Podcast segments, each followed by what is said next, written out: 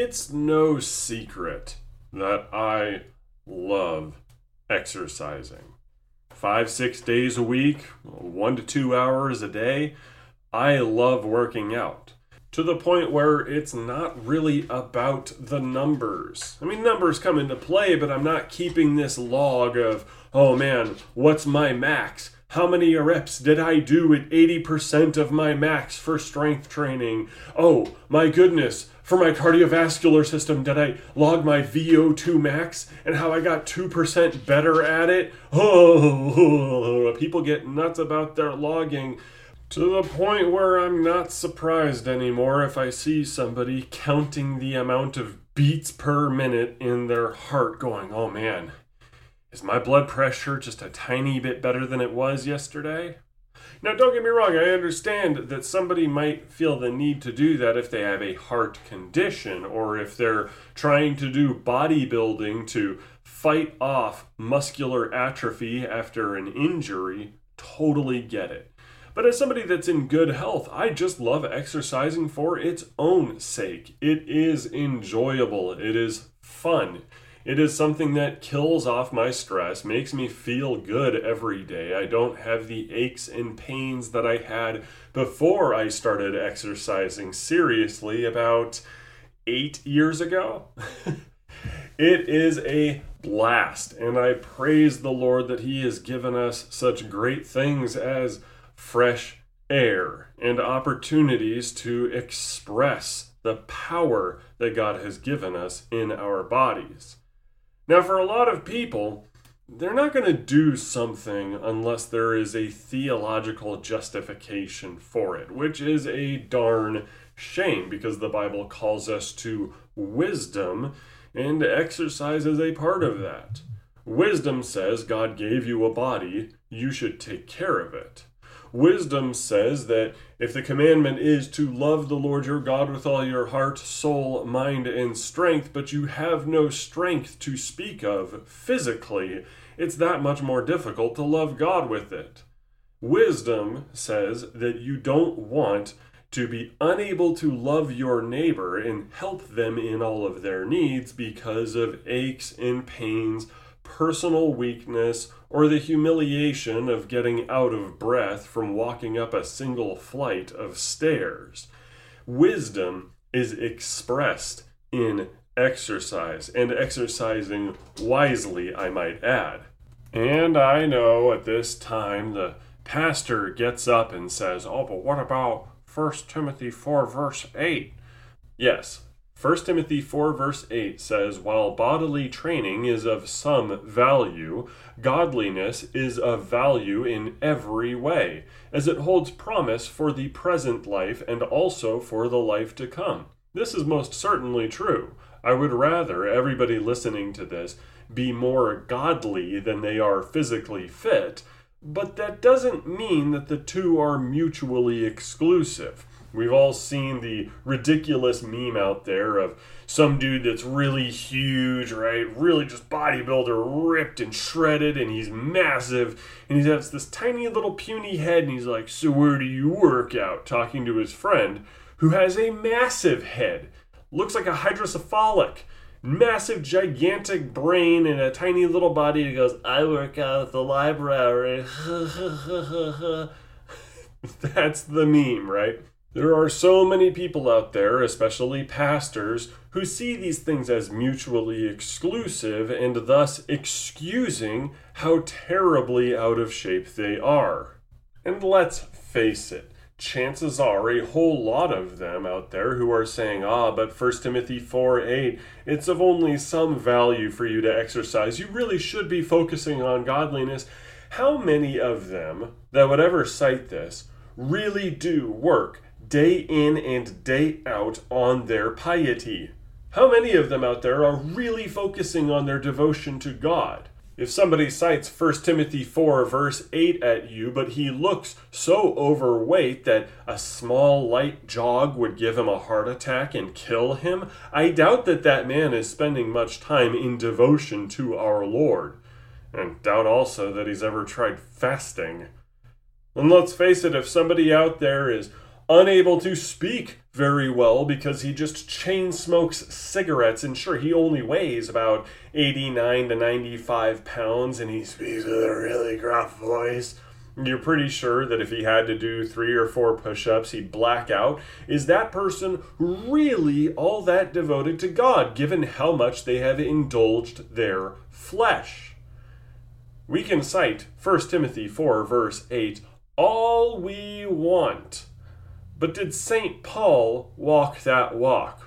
of just being some sort of monastic type that only focused on prayer, that only focused on studying his Bible. What did St. Paul do?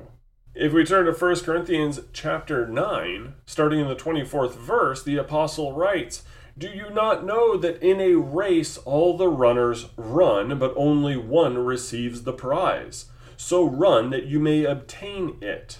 Every athlete exercises self control in all things. They do it to receive a perishable wreath, but we an imperishable.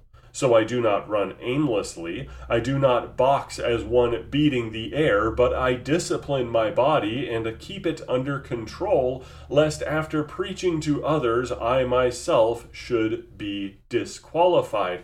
St. Paul disciplined his body.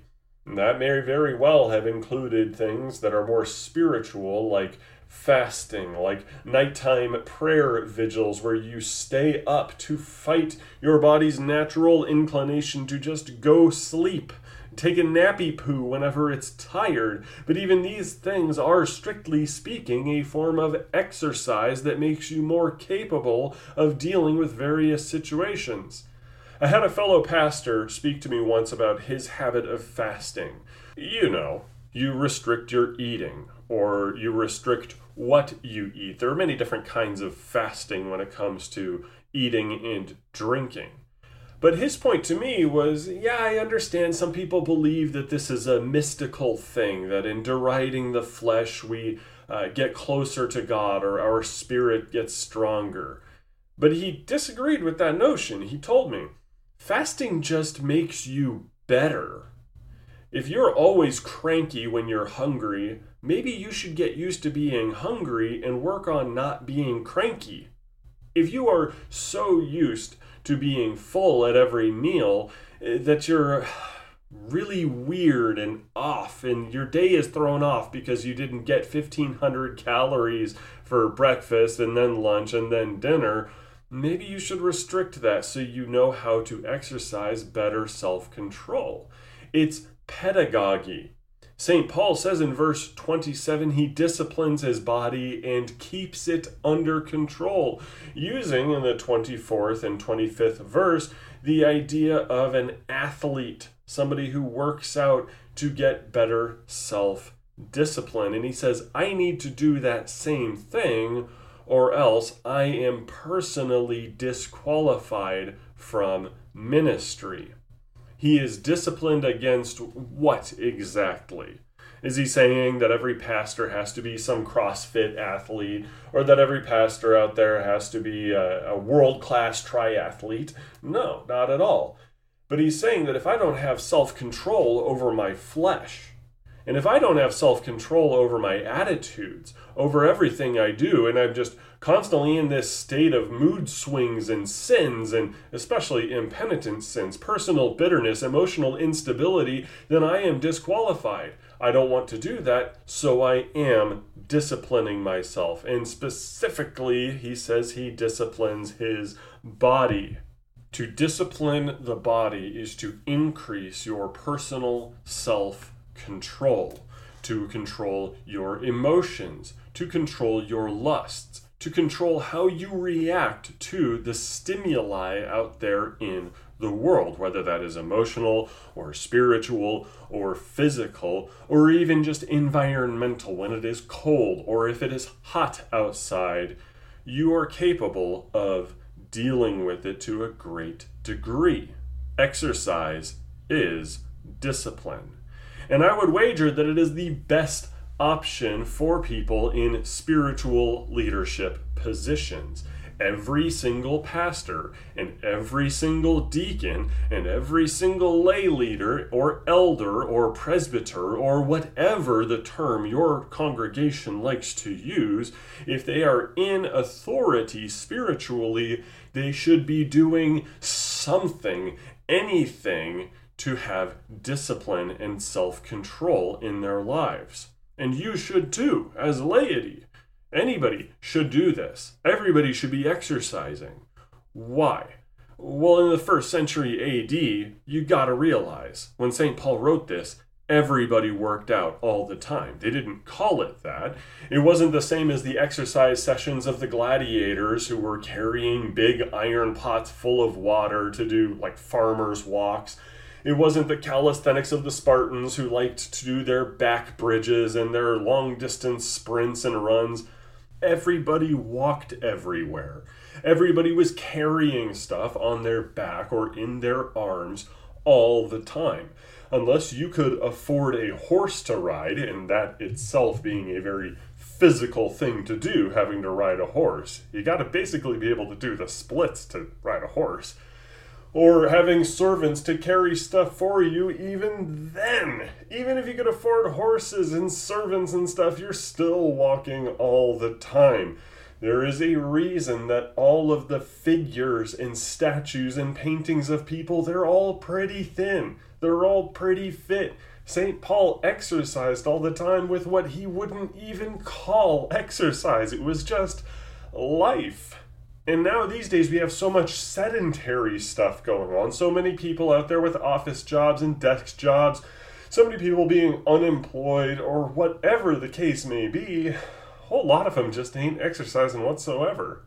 What St. Paul says in 1 Timothy 4 8 is of some value, is already assuming first century lifestyle, where you're doing stuff all of the time.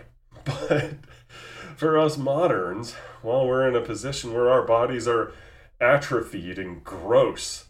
We're not taking care of ourselves the way we should, and we're piling up stress because of our jobs, because of the way 21st century living works. And it's not good for us. Everybody should be exercising to combat that. Making matters worse, not only do we have a whole lot of sedentary careers and jobs, in addition to that, we have a culture that tells you to indulge through various advertisements and other mass media things all the time. It's just indulge your flesh, indulge your flesh, indulge your flesh. Eat what you want. Don't do something unless it looks fun. If you want to look great, cheat do steroids or take our magical supplement pills to get it done. Oh man, you need to sit there on your computer. Here's some pornography. Here's some drugs. Do you want do you want some Xanax and some weed? That's what our society does. It does nothing but shove things in your face that are bad for you, and then it tells you that it is impossible for you to be in good shape and able to perform the duties that you have, which very well may be physical duties, running out of the way of a fire, picking up your kid when they are tired or you have to get them to the hospital, helping your grandmother take the groceries inside when it's just too heavy. There's all sorts of stuff that being physically fit does to enable you to love your neighbor as yourself in our current culture and society wars against that. They want you stupid, lazy, drugged up, out of shape, with terrible hearts and lungs and atrophied muscles and obesity to boot. What was of some benefit when St. Paul wrote 1 Timothy 4, verse 8, in his day was going the extra mile in addition to what people were already doing for us these days, it feels like it is a massive benefit because we have to work very, very, very hard to even get where people were in the first century. Most Roman soldiers were capable of a 30 mile march every single day, plus the load that they carried, plus setting up camp, plus maybe fighting in the middle of that in case there was an ambush. Your average Roman soldier was an exquisite specimen of human capability. And it wasn't just the soldiers, it was also your farmer, your peasant, your slave in first century Rome that had to do all sorts of work all day, all the time. All the gymnasiums out there, the Olympics that they were doing were specific skills to demonstrate, say, combat prowess with the gladiators, or swimming, or gymnastics, or the chariot games that they would do, the wrestling that the Greeks loved to do, was all skill specific exercise. But just about everybody, most people anyway, unless they were disabled or old, most people were pretty darn fit for our modern standards. I think everybody should be getting in on this. Everybody should have some physical discipline, but especially spiritual leaders. It is so much better to do ministry as somebody who can help others physically as well as spiritually than if you are nothing more than a counselor that preaches sermons on Sundays. To my fellow ministers, you can do better than that, especially knowing that doing better than that blesses you. Our God blesses those who take care of their bodies. Period. It's just true. Whoever is exercising, eating right, getting enough sleep, getting enough recovery, they're taking care of the vessel, the flesh that God has given them. God, by and large, blesses them. They feel better. They are shielded against pain and so many diseases and physical issues. Uh, just working the rotator cuff, for instance, is going to keep you able to drive. we need to be doing these things. God has patently, obviously, observably blessed people for taking care of what He has given them. You are fulfilling the ninth and tenth commandments when you take care of that which He has blessed you with. Instead of coveting your neighbor's goods, you cherish and care for what God has given you. Exercising and eating right is doing just that, insofar as it touches on your body that God gave you. I know I'm repeating myself a lot. I mean, it is a stream of consciousness thing going on here, but it is important for us to understand this because we live in a culture that is basically Gnostic. We have massive problems with Gnosticism where we are denigrating the material in favor of the spiritual, and that's not how God operates. He wants us doing both. Now, I think I've made my case here. If you're laity listening to this and your pastor is overweight, sickly, he looks like he's about to die of a heart attack or something, maybe you should tell him, Brother, I know I am a layman. But let me tell you, I care about you and I, I want to see you in good health. That's good for the congregation.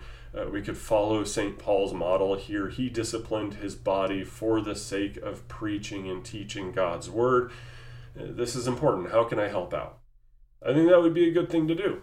And if you're in the catacomb synod, well, if your deacon and lay leader, if they're not exercising, if they're not taking care of themselves, I personally I believe that they're failing you. Maybe there's something going on physically where they can't. If somebody's on a wheelchair, I don't judge them. If somebody out there has like thyroid issues or severe anemia, I'm not talking about those people. Obviously, for them, there's going to be issues that already they have to deal with health wise. But if you're in good health, take care of yourself.